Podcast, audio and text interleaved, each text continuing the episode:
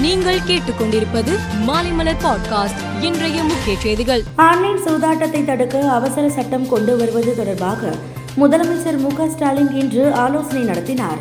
தலைமை செயலாளர் இறையன்பு உள்துறை செயலாளர் பனீந்திர ரெட்டி டிஜிபி சைலேந்திர பாபு உள்ளிட்ட உயர் அதிகாரிகள் பங்கேற்றனர். இலவசங்களால் ஒரு நாடு வளர்ந்திருக்கிறது என தமிழக நிதியமைச்சரால் நிரூபிக்க முடியுமா என நாம் தமிழர் கட்சியின் ஒருங்கிணைப்பாளர் சீமான் கேள்வி எழுப்பியுள்ளார்.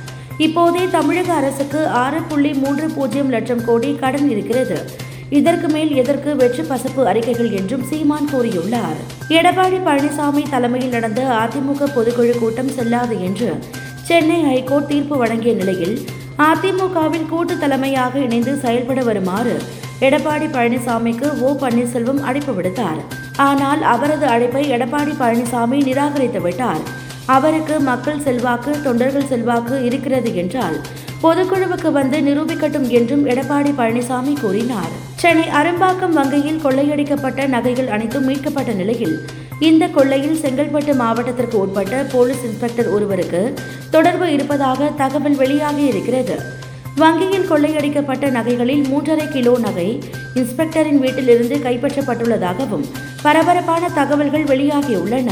அகில இந்திய காங்கிரஸ் முன்னாள் தலைவர் ராகுல் காந்தி கன்னியாகுமரி முதல் காஷ்மீர் வரை பாத யாத்திரை மேற்கொள்ள திட்டமிட்டுள்ளார்.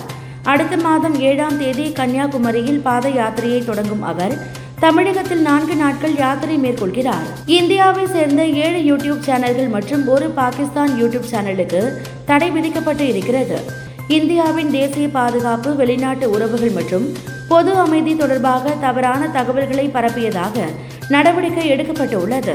இரண்டாயிரத்தி இருபத்தி நான்காம் ஆண்டு பாராளுமன்ற தேர்தலை கருத்தில் கொண்டு நாடு தழுவிய பிரச்சாரத்தை ஆம் ஆத்மி கட்சி தொடங்கியுள்ளது.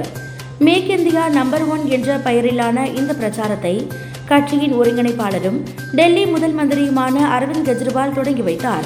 அப்போது பேசிய அவர் நாட்டை வளர்ச்சியடைய செய்ய வேண்டும் என்றால் தற்போது வரை ஆண்டு கொண்டிருப்பவர்களிடம் அதை விட்டுவிட முடியாது என்று கூறினார். சென்னை ஓபன் சர்வதேச மகளிர் டென்னிஸ் போட்டி செப்டம்பர் பனிரெண்டாம் தேதி முதல் பதினெட்டாம் தேதி வரை சென்னை நுங்கம்பாக்கத்தில் உள்ள எஸ்டிஏடி மைதானத்தில் நடக்கிறது.